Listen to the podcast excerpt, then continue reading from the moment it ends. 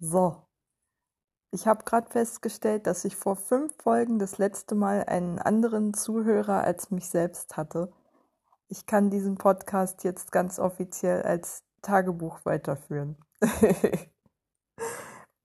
Auch nicht schlimm.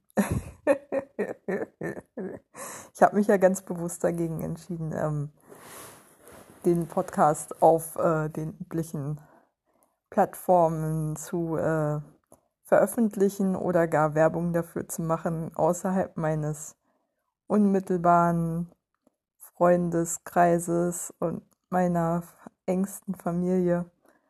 Insofern äh, hat das schon so seinen Sinn. Es ist ja auch ein Schutzraum für mich irgendwie. Mm. Ich fände es einen beängstigenden Gedanken, wenn hier irgendwie Leute zuhören würden, die äh, mich nicht kennen. so. Ähm, dann würde ich, glaube ich, wesentlich befangener mit diesem Format umgehen und es würde mir ganz viel Freiheit nehmen. Insofern äh, fühle ich mich so unter dem Radar schon ganz wohl. mm, ja. Ich habe heute einen doch weitestgehend entspannten Tag gehabt.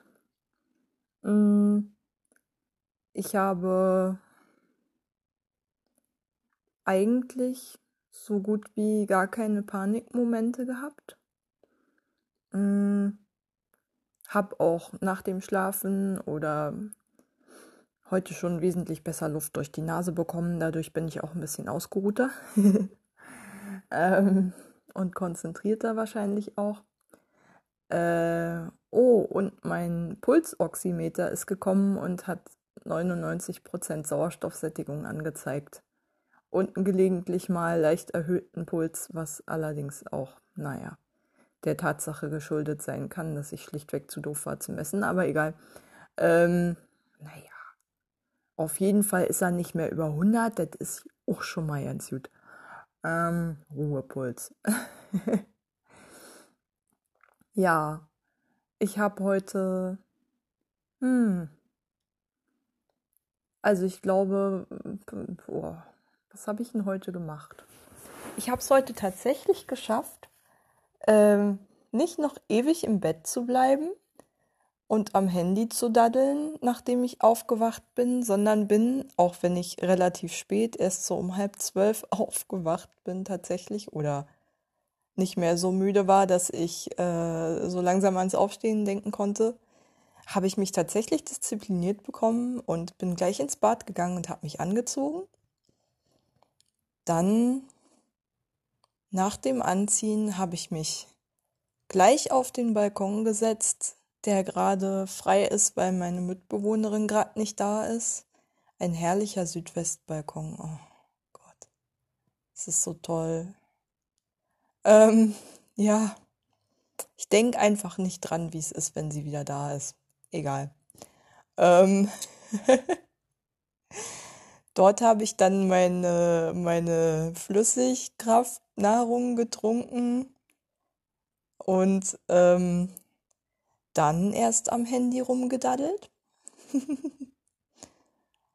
Äh, allerdings dann ganz schön lange, aber ich war wirklich so lange auf dem Balkon heute.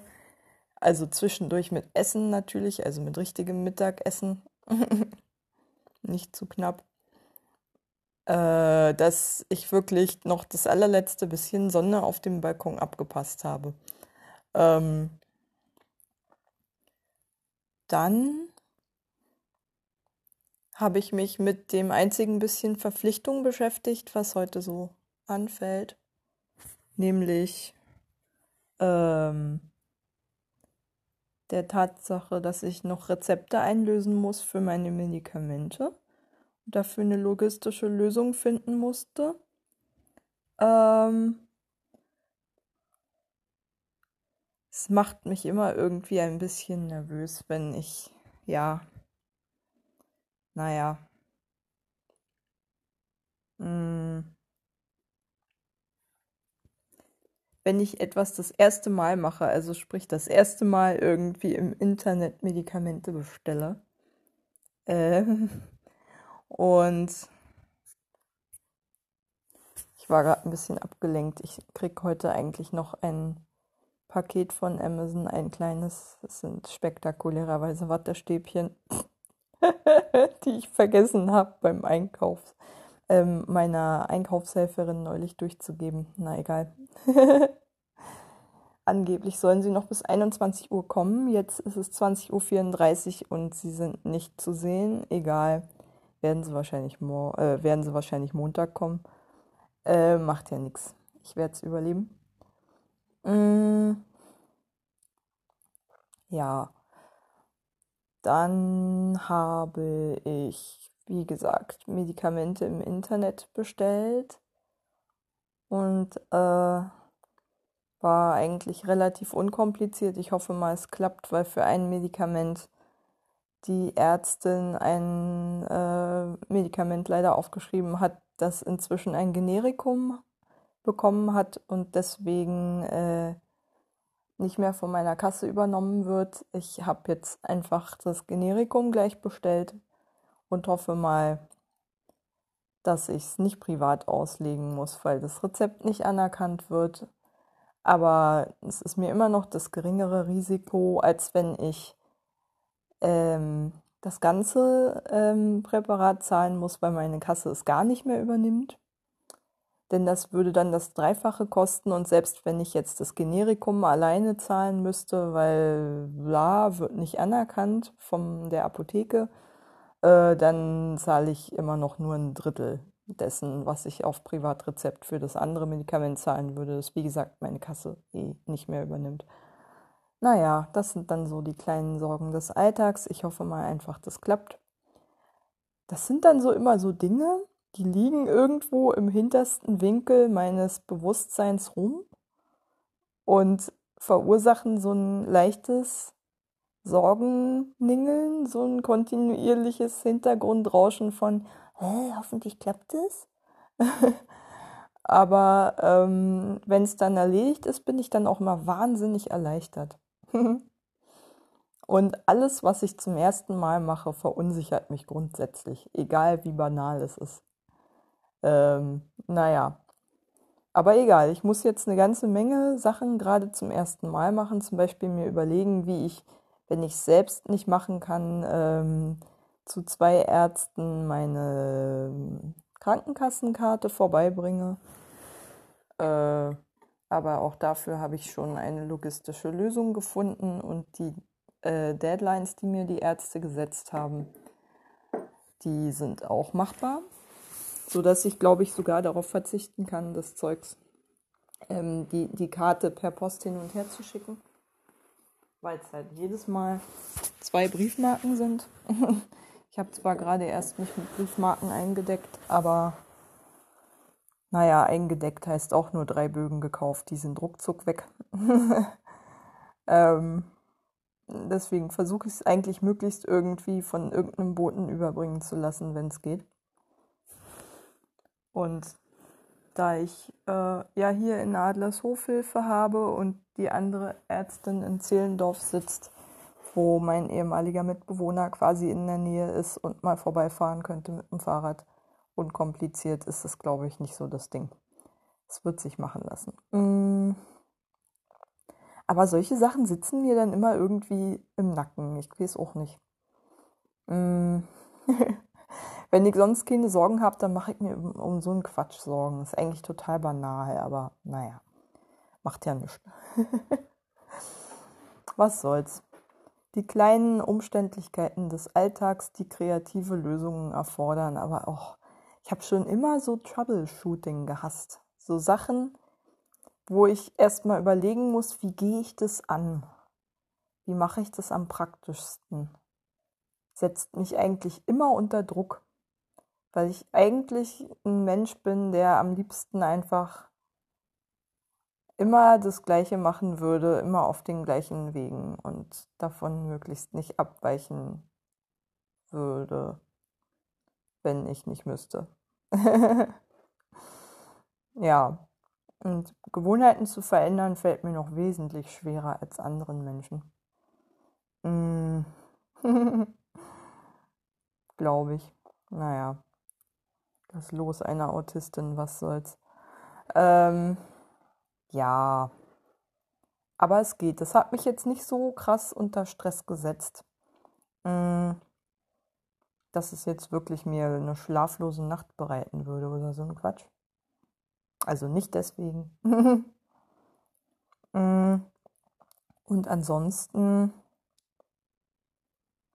war ich, als ich wusste, dass sowieso nicht mehr allzu viel los sein wird draußen. hm, Frosch im Hals. Ähm, war ich noch mal kurz im Wäldchen auf dem Sportplatz. Ugh. Na egal. Wäldchen auf dem Sportplatz und habe noch das letzte bisschen Sonne genossen, solange sie noch da war. Mm. Ja, das hat mir auch noch mal einen, einen gute Laune Schub verpasst einfach nochmal draußen gewesen zu sein, kurz ein kleines bisschen rumgelaufen zu sein. Auch Gott sei Dank heute keine komischen, rücksichtslosen Leute, die einem zu doll auf die Pelle rücken, irgendwie äh, um mich rum gehabt zu haben, war auch ganz hilfreich. Ja, und ich sah auch keine komischen Riesengruppen von Jugendlichen, die sich da getroffen hätten, die mir immer irgendwie so einen hohen Blutdruck geben, weil ich mir denke, so Leute Mm, nicht. Nicht jetzt. Bitte nehmt es ein bisschen ernster. Das macht mich immer so wütend. ja. Mm, naja. Ansonsten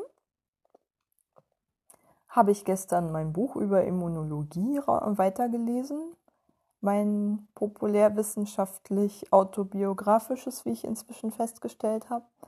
Denn der Autor hat jetzt, äh, hatte dann noch ein Kapitel, das ich gestern gelesen habe, ein autobiografisches eingefügt. So fast am Ende kommt total seltsam. Damit habe ich gar nicht mehr gerechnet, dass jemand auf die letzten Meter noch autobiografisch wird. in einem populärwissenschaftlichen Buch. Total ungewöhnlich. Meistens ist es schon in der Einleitung Thema. Ähm, jedenfalls, der Autor hat irgendwie so voll.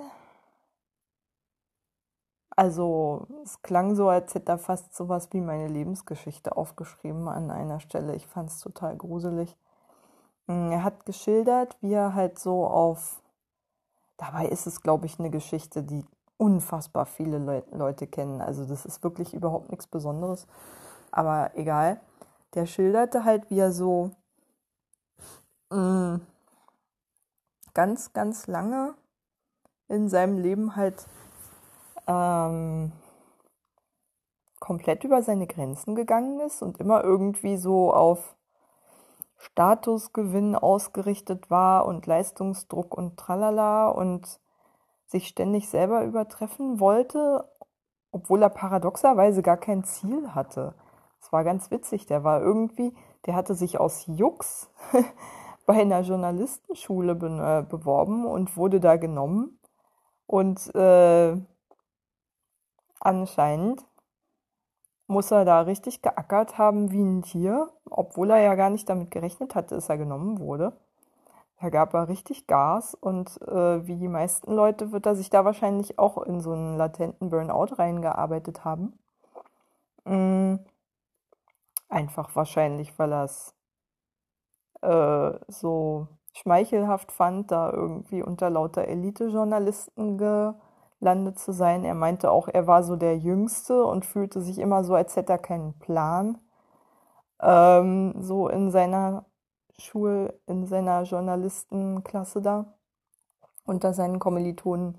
Ich glaube, das ist auch immer so ein Motor, sich irgendwie insgeheim unterlegen zu fühlen gegenüber anderen, der einem ganz schnell dazu bringen kann, über seine eigenen Grenzen hinwegzugehen, weil man ja immer irgendwie das Gefühl hat, was kompensieren zu müssen und da hat man eigentlich nie so die Ruhe, dass man sich sagen kann, so jetzt ist genug. Und er meint, er hat quasi jahrelang fast wirklich so extreme Schlafstörungen gehabt, dass er wirklich so gut wie gar nicht geschlafen hat. Und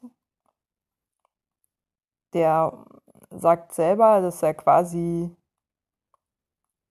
nur auf Adrenalinbasis gelebt hat. Also das ist ja dieses Hormon, das ausgeschüttet wird, wenn man halt quasi eigentlich unter extremem, in einer extrem angespannten Situation ist. Also eigentlich dieser Fight-or-Flight-Response wird durch Adrenalin sozusagen ausgelöst. Das heißt, normalerweise ist das äh, eine, eine Situation, in die unsere Vorfahren mal gekommen sind, wenn sie halt mit einer tödlichen Bedrohung konfrontiert waren, so, die von ihnen unglaublich schnelles, hochkonzentriertes Handeln verlangte, so dass die körperlichen Kräfte halt vollkommen mobilisiert werden mussten. Und in solchen Situationen mh, mm,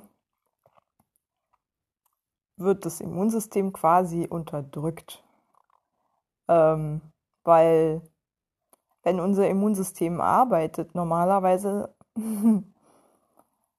dann haben wir nicht unsere vollen Kräfte, die wir ausschöpfen können, so wie ich ihn verstanden habe, sondern wir, äh, naja, unser Immunsystem ist es, dass diese ganzen Abwehrreaktionen äh, halt äh, hervorbringt, wie Fieber, das bekannt, die, der bekannteste Mechanismus sicherlich. Äh, und äh, im Wesentlichen sind das Dinge, die uns erstmal schwächen, so, weil das Immunsystem ja erst, also wahnsinnig viel Energie verbraucht einfach dafür. Und äh, ein sehr intensiver Mechanismus ist, der sogar, also das, das fand ich auch einen krassen Gedanken, wenn er total entfesselt ist, sich sogar gegen den eigenen Körper richten kann. Also ein Teil ähm, der Immunreaktion, ähm, also Autoimmunität, habe ich durch das Buch gelernt, ist im Wesentlichen dadurch bedingt, dass das Immunsystem sozusagen heiß läuft. Das ist sozusagen ähm, die, äh, die, die, die Kräfte, die normalerweise das Immunsystem schwächen, also strategisch schwächen, damit es nicht, wie gesagt, überreagiert sind dort außer Kraft gesetzt. So.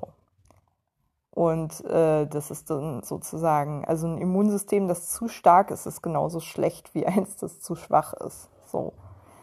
Ähm, und jedenfalls er hatte offensichtlich über Jahre gar nicht die Möglichkeit, sowas wie eine Immunreaktion hervorzubringen. Ähm, geht auch gar nicht unter dauerhaftem Schlafentzug.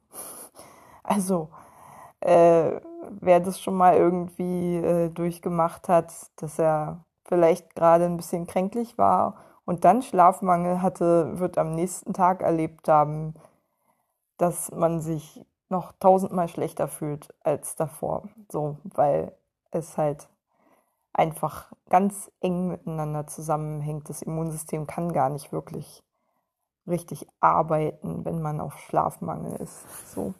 Ich merke das auch selber. Ich habe einen Infekt nach dem anderen schon seit Monaten und es geht kontinuierlich mit Schlafstörungen einher, die im Wesentlichen damit verbunden sind, dass ich zu wenig Schlaf bekomme. Also zu viel ist eigentlich nicht so mein Problem.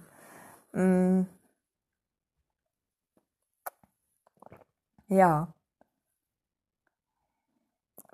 Und das ist im Prinzip dieser Zustand, den er da geschildert hat, ist im Wesentlichen, also dieser Zustand des dauerhaften quasi nur von Adrenalin aufrechterhalten werdens, ist ein Zustand, den ich von mir definitiv kenne.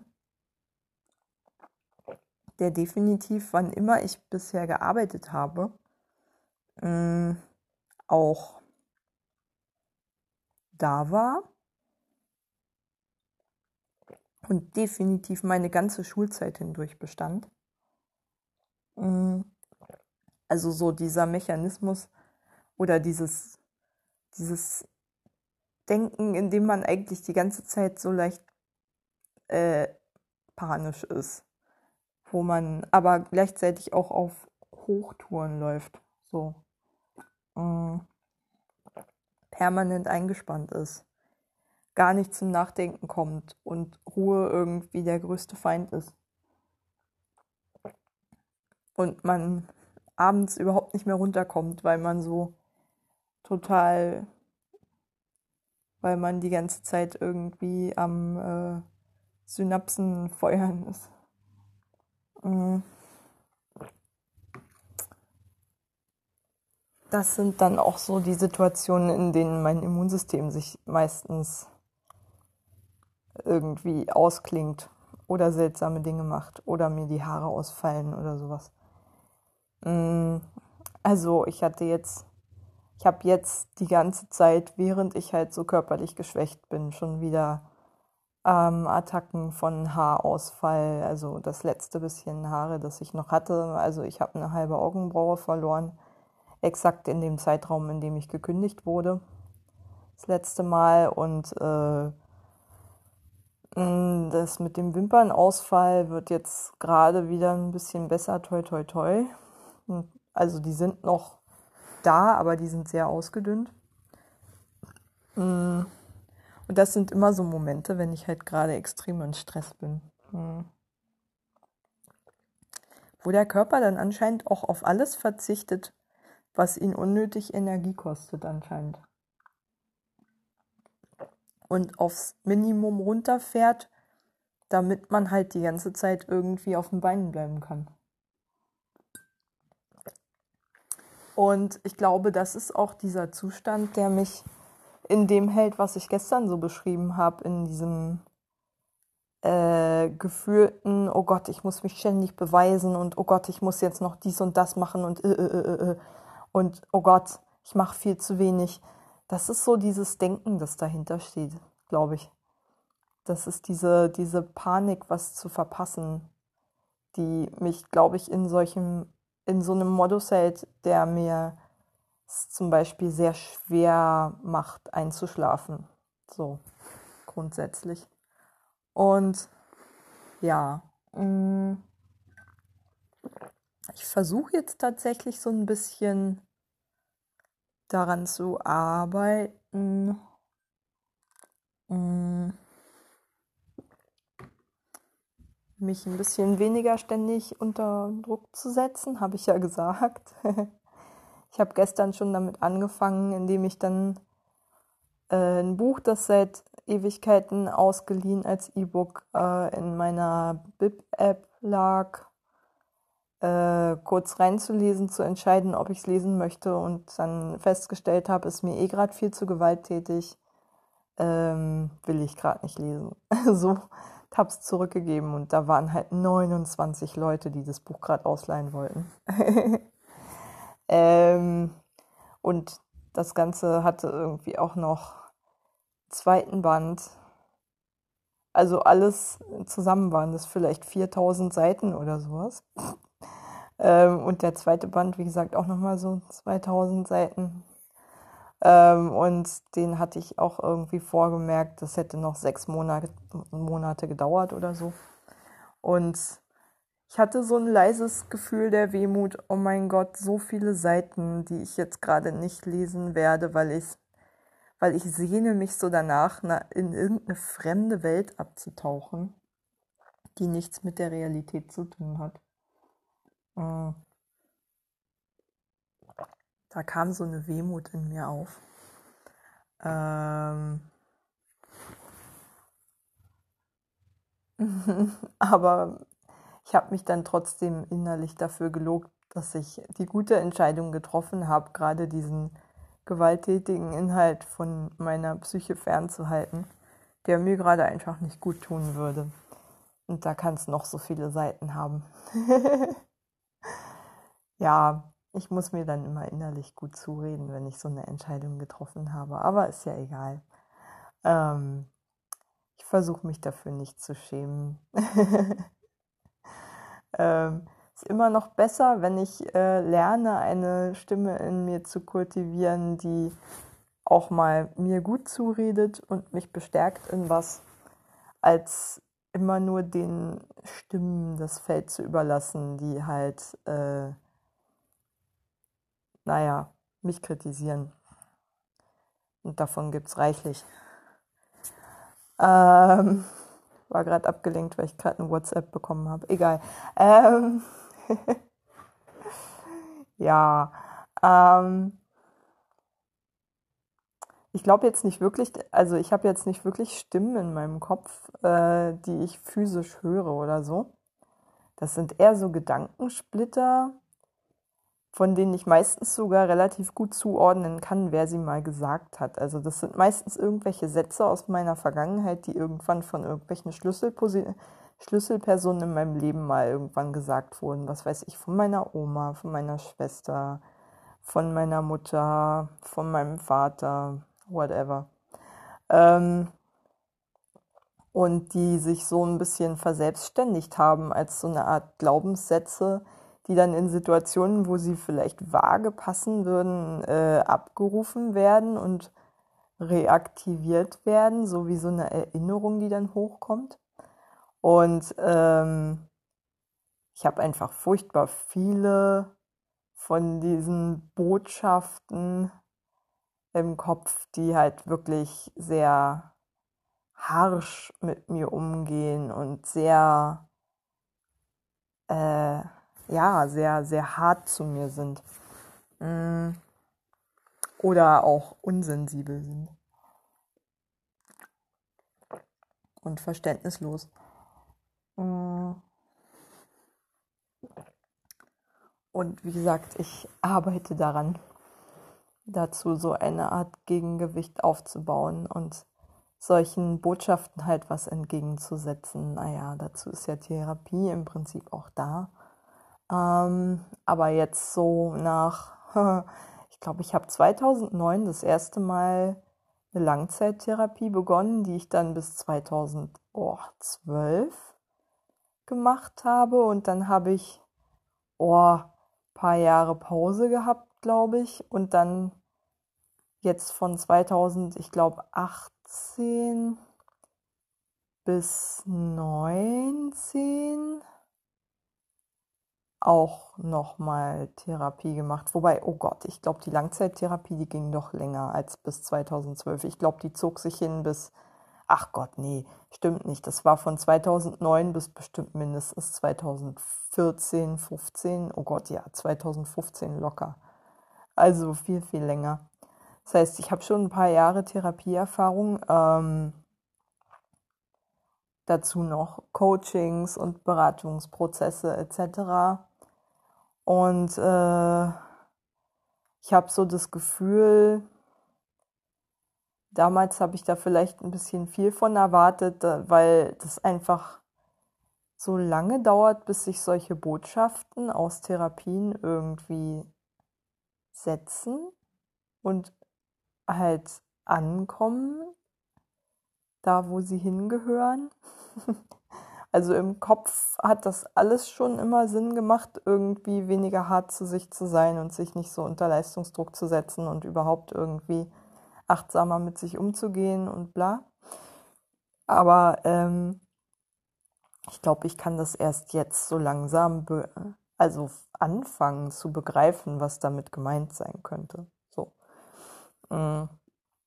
War auch immer alles relativ analytisch ausgerichtet und relativ wenig so verhaltenstherapeutisch. Deswegen habe ich halt auch so den Gedanken, wenn ich das nächste Mal mit der Außenwelt da draußen konfrontiert sein sollte, oh Gott, bevor ich jetzt schon Angst habe, ähm, dass ich dann auf jeden Fall begleitend eine Verhaltenstherapie machen möchte, um ähm, auch einen Spiegel zu bekommen darüber, wie ich auf andere wirke, weil ich glaube, davon habe ich viel zu wenig bekommen in meinem Leben bisher. Also ich habe einen Arsch voll Beziehungsabbrüche in meiner Biografie, aber die wenigsten Menschen haben mal wirklich den Mut gehabt, mir zu sagen, warum es eigentlich so? Also warum sie jetzt eigentlich sich einfach mal von heute auf morgen aus meinem Leben verziehen. Mm. Die wenigen, die es getan haben, haben auch sehr wertvolle Botschaften hinterlassen, die ich auch tatsächlich gut ähm, in meine Therapie integrieren konnte jeweils. Also die, die Sachen waren auf jeden Fall nachvollziehbar, aber wie gesagt, leider haben die wenigsten Menschen den Mut, sowas zu tun. Und ähm, ja, am Ende steht man dann da, verlassen und äh, denkt sich so, oh toll, schon wieder einer weg.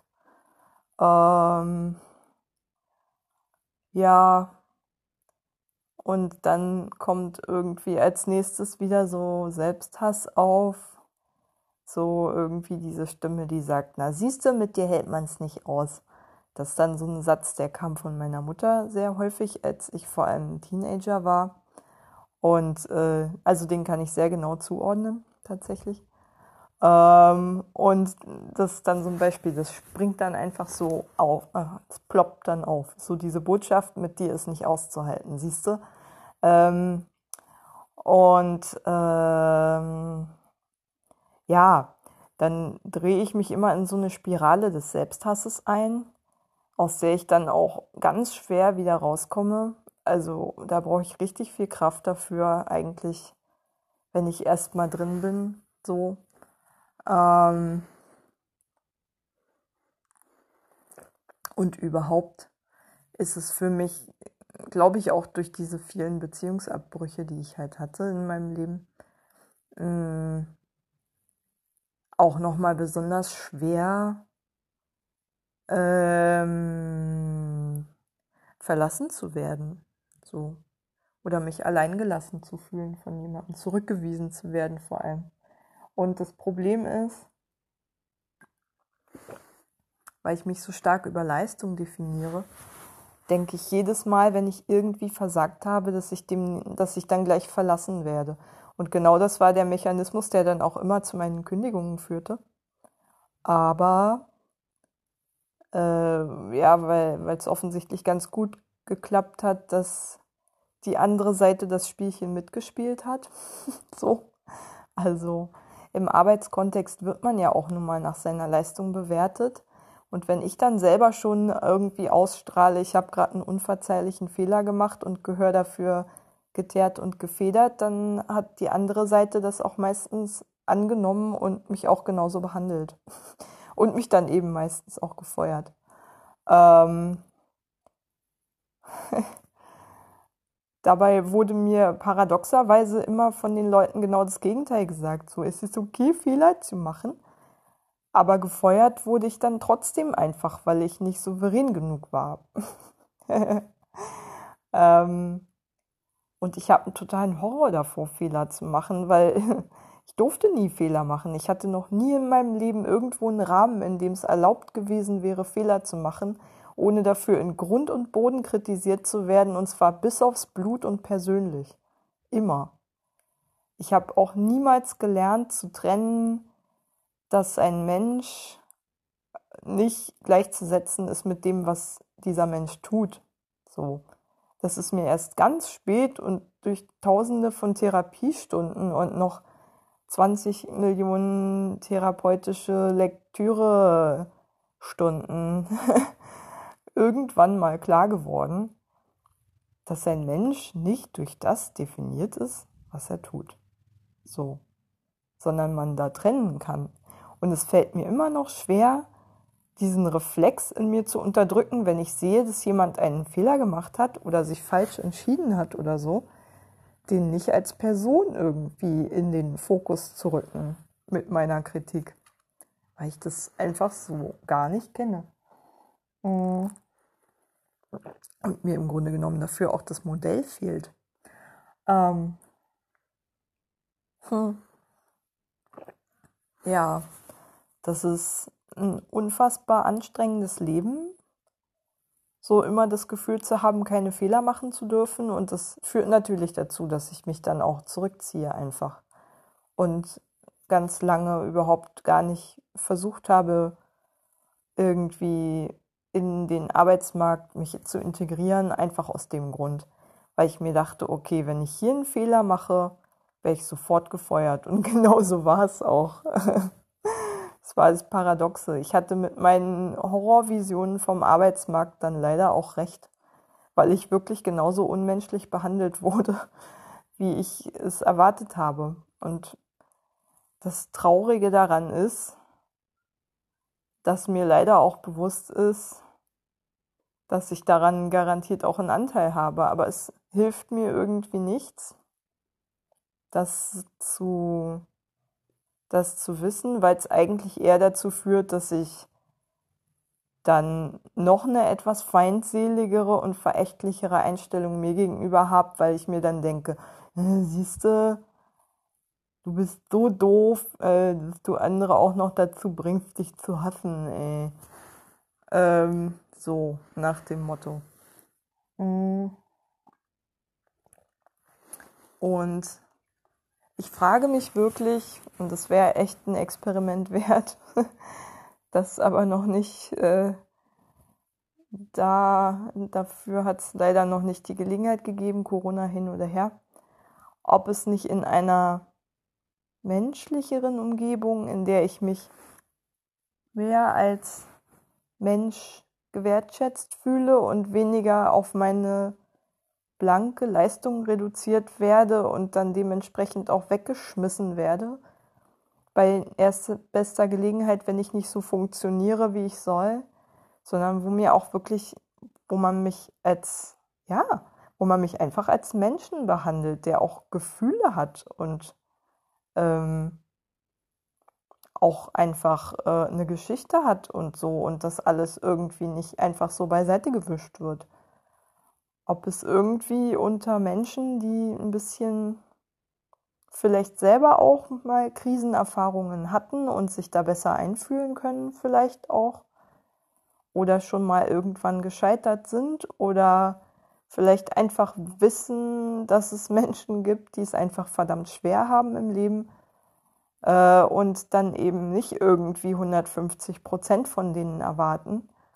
Hm, ob das nicht möglich wäre, in so einem Umfeld mit relativ einfachen Aufgaben, die mich nicht überfordern und wenn es irgendwas Buchhalterisches in, äh, als Hilfstätigkeit ist, dass ich es da schaffen würde, einen Platz zu finden, an dem ich mich wohlfühle.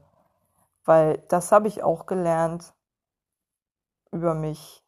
Ich möchte definitiv nicht nochmal irgendwo in einem Umfeld landen auf dem Arbeitsmarkt, wo ich vom ersten Tag an eigentlich das Gefühl habe, hier zähle ich als Mensch überhaupt nichts. So. Und wie gesagt, wenn ich nicht funktioniere, wäre ich weggeschmissen. So. Also mit so einer menschenverachtenden Atmosphäre will ich eigentlich nichts mehr zu tun haben, wo Menschen halt, das sind meistens Umfelder, in denen auch alle halt sehr hart zu sich selbst auch sind, krass über ihre Grenzen gehen, das ein Dauerzustand ist. Genau dieser Zustand, den halt dieser Autor über, also dieser Autor über mein Immun, äh, Immunsystembuch geschildert hat, es gibt ganze Firmen, die auf diesem Prinzip aufbauen, dass alle ständig irgendwie mehr als alles aus sich rausholen. Und das sind wirklich lebensfeindliche Umgebungen, in denen wirklich Kreativität erstickt wird und äh, einfach nur noch die Angst regiert, habe ich den Eindruck, wo alle irgendwie innerlich total verzweifelt und entfremdet sind von dem, was sie tun, weil sie dauerhaft überfordert sind und alle das Gefühl haben, dass es nicht reicht und das sind so Umge Umgebungen, in denen man halt auch so das Gefühl hat, äh, okay, hier stehst du echt auf verlorenem Posten. Und das Problem ist an solchen Strukturen, dass man, dass die sehr gerne sehr hierarchisch sind. Ähm, und Gnade einem Gott, wenn man da unten ist. so, also ich glaube, Betriebe sind ja meistens hierarchisch. Also, es gibt kaum welche, die es halt nicht sind. Aber Hierarchien verstärken sowas immens. Und wie gesagt, jeder, der mal in einer Hierarchie unten gewesen ist, ob es nur auf dem Schulhof war oder ähm, im Betrieb, oder Gott weiß wo im Militär, bei der Bundeswehr, wird wissen, in solchen Umgebungen, die halt sehr hart sind und sehr streng, wo alle miteinander und mit sich streng sind, die so knistern vor unterdrückter Aggression, da bist du besser nicht derjenige, der unten ist. So.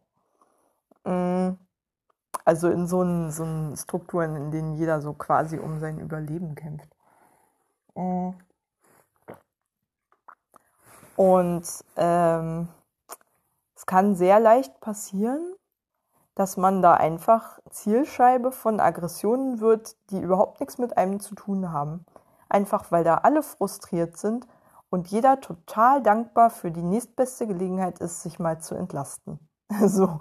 Und schon hat man irgendwie wieder sich eine verbale Ohrfeige eingefangen von einem Kollegen, der einfach nur gestresst ist, weil er sich denkt, naja, die kann sich eh nicht wehren. Also das ist meistens auch kein bewusster Vorgang oder sowas, dass sich irgendjemand denkt, jetzt bin ich mal besonders gemein zur armen Praktikantin oder sowas oder zu der neuen, äh, die auch noch aussieht, als wäre sie irgendwie behindert oder krank oder sonst was, sondern es ist einfach so ein,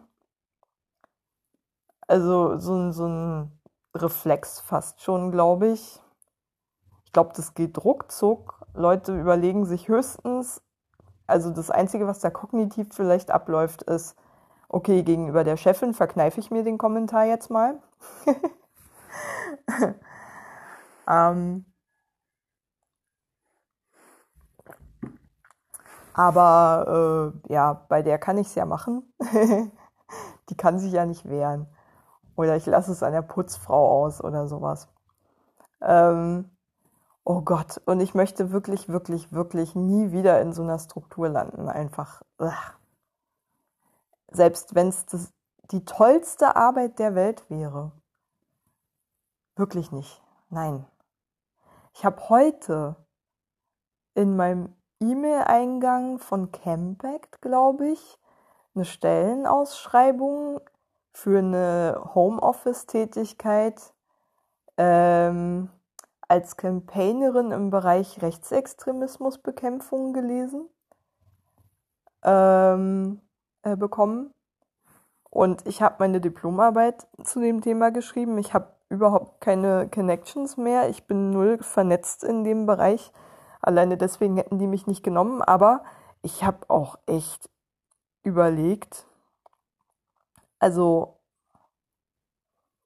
das sind dann sowieso, das sind so Stellenausschreibungen, wo eh, eh schon klar ist, wer, den, wer diese Stelle bekommt, weil da meistens schon die total auf jemanden zugeschnitten ist und das halt nur so pro forma ausgeschrieben wird. Meistens so ticken halt NGOs. Die haben ihre Leute schon an der Hand, die kennen sie, mit denen arbeiten sie lange zusammen dann kommt irgendwann pro forma eine Stellenausschreibung und damit die Leute halt irgendwie so tun können, als hätte es ein faires Einstellungsverfahren gegeben, aber eigentlich ist jedem schon klar, wer die Stelle bekommt. Ähm, aber jenseits dessen dachte ich mir auch so, also ich weiß, wie so NGO-Leute ticken.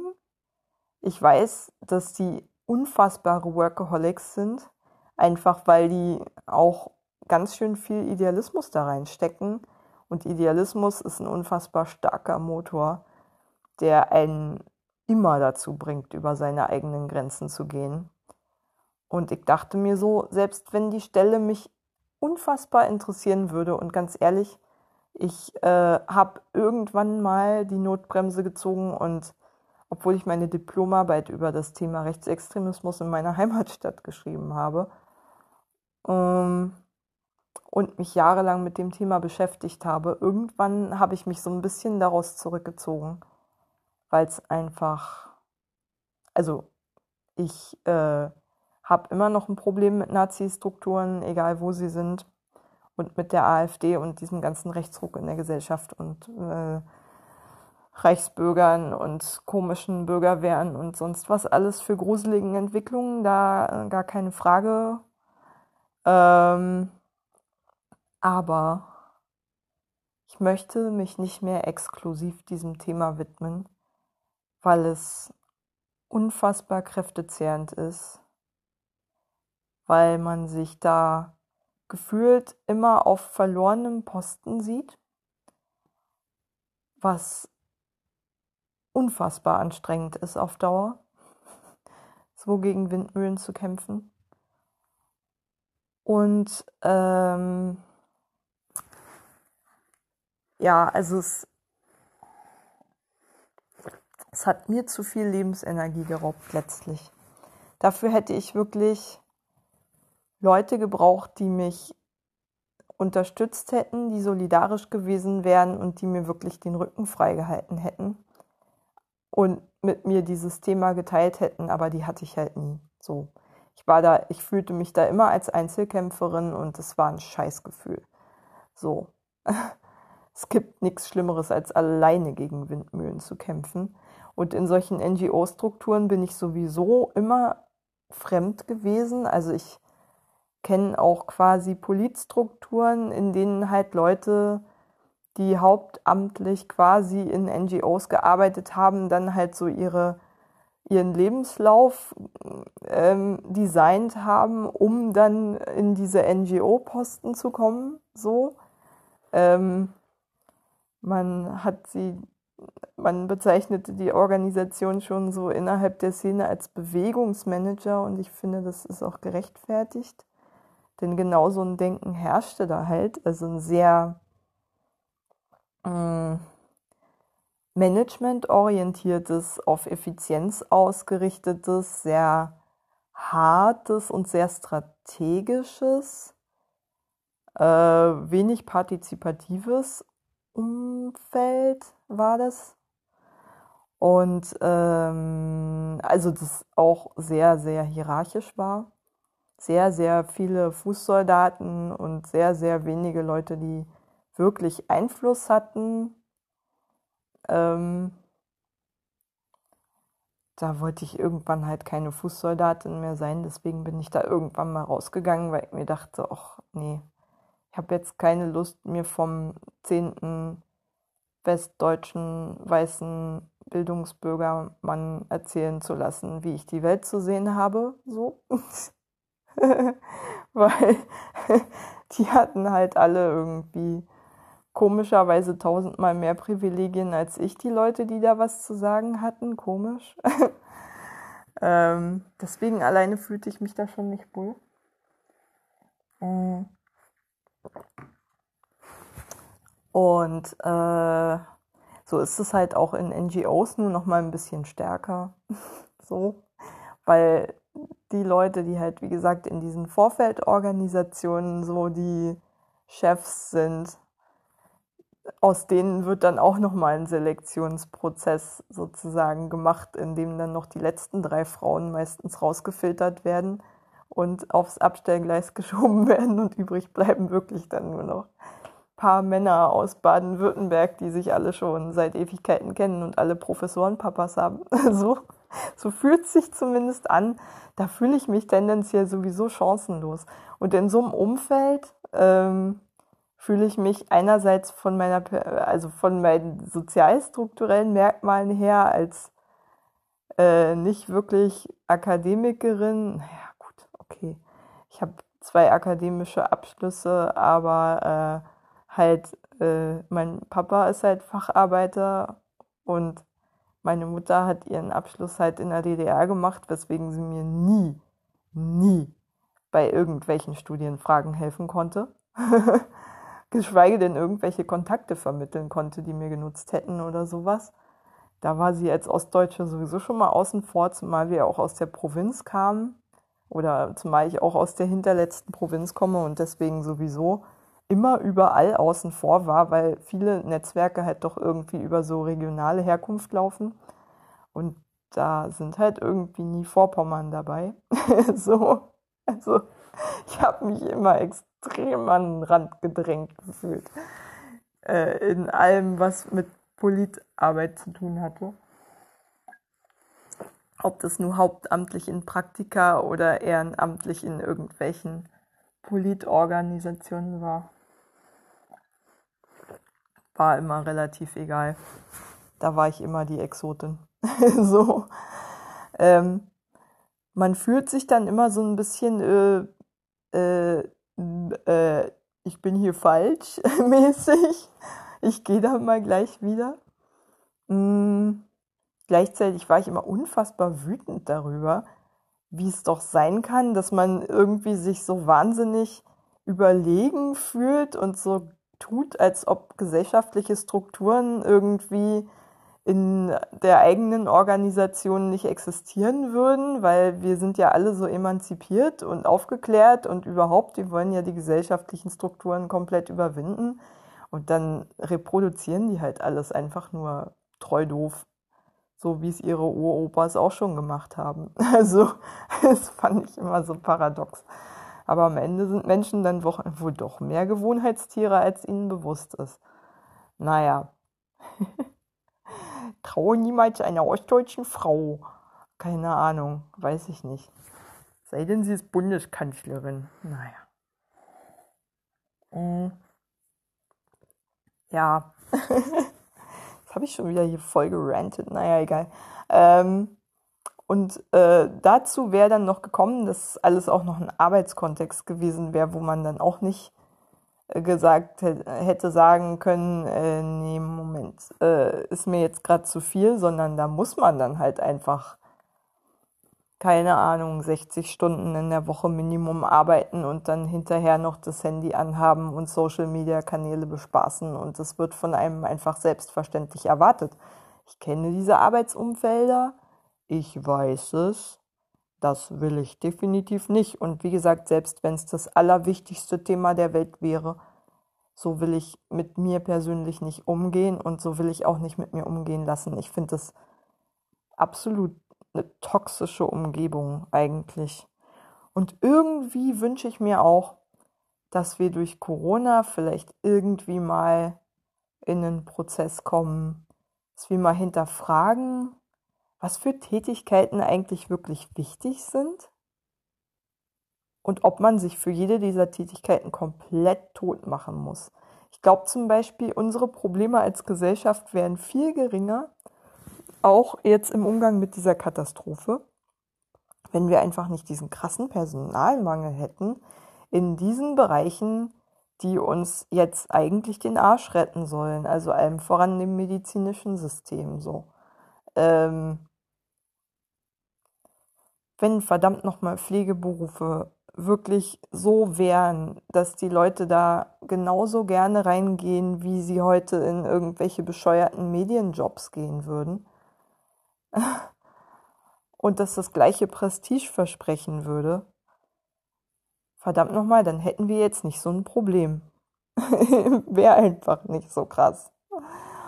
Und ja, ich komme jeden Tag an diesen, äh, ich komme jeden Tag zu diesem Punkt. Ich will nicht mehr.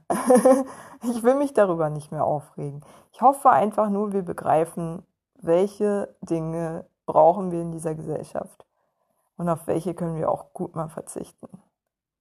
Und dann finde ich auch, ähm, ich fand es spannend, wie schnell so eine Diskussion aufgekommen ist, wie jetzt könnte man doch mal irgendwie für Leute ein Grundeinkommen einführen, für kleine Solo-Selbstständige, die äh, normalerweise jetzt keinen Hartz IV bekommen würden, aus diesen und jenen Gründen.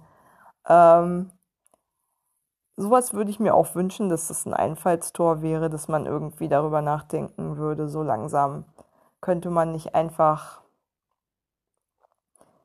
diesen Gedanken, dass alle Menschen arbeiten müssen, weil Arbeiten irgendwie so ein Selbstzweck ist und je ausgelaugter man ist, desto besser ist man als Mensch, äh, ob man sich von diesem komischen Fetisch nicht mal lösen könnte und einfach mal dahin kommen könnte,